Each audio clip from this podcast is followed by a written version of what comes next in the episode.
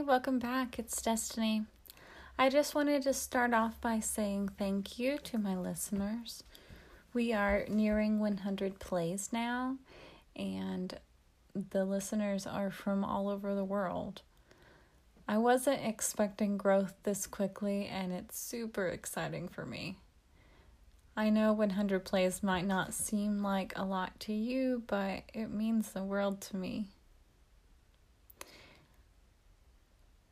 I am is so extremely grateful for you tuning in and I would love to hear from you.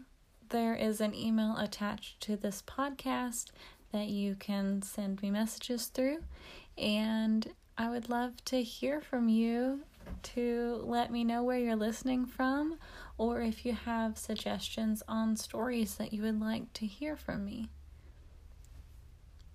Thank you. We're going to read Goblin Story today. It's a fairy tale and it's it says it's by Else Holmelund Minarik.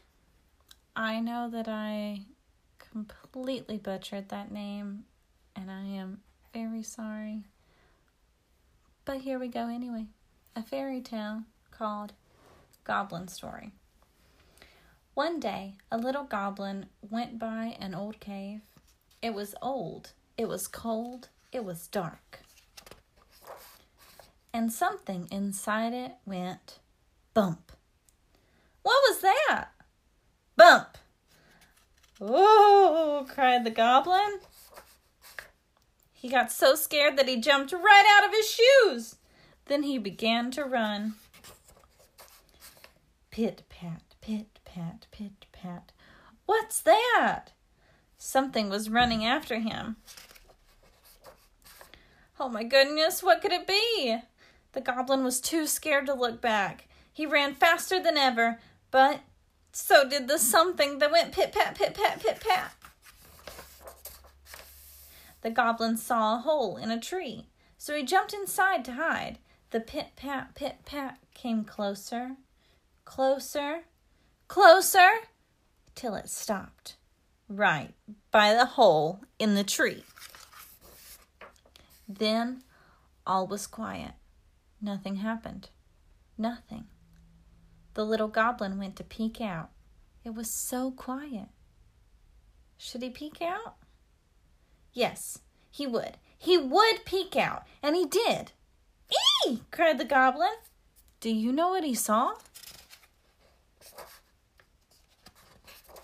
he saw his shoes. His own little shoes and nothing more. Goodness, said the goblin, hopping out of the tree. That old bump in the cave made me jump right out of my shoes, but they came running after me, didn't they? And here they are. He picked up his shoes, he hugged them, and he put them back on. Good little shoes, said the goblin. You didn't want to stay behind, did you? He laughed. Who cares about an old bump anyway? he said. He snapped his fingers and skipped away just like that. The end. Hi, I just wanted to let you know that I created a Gmail account so that you could send me emails.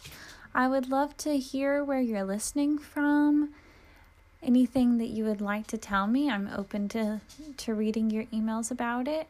And also, if you have any book recommendations, I would love to hear them. I'm going to let you know what it is right now. Are you ready?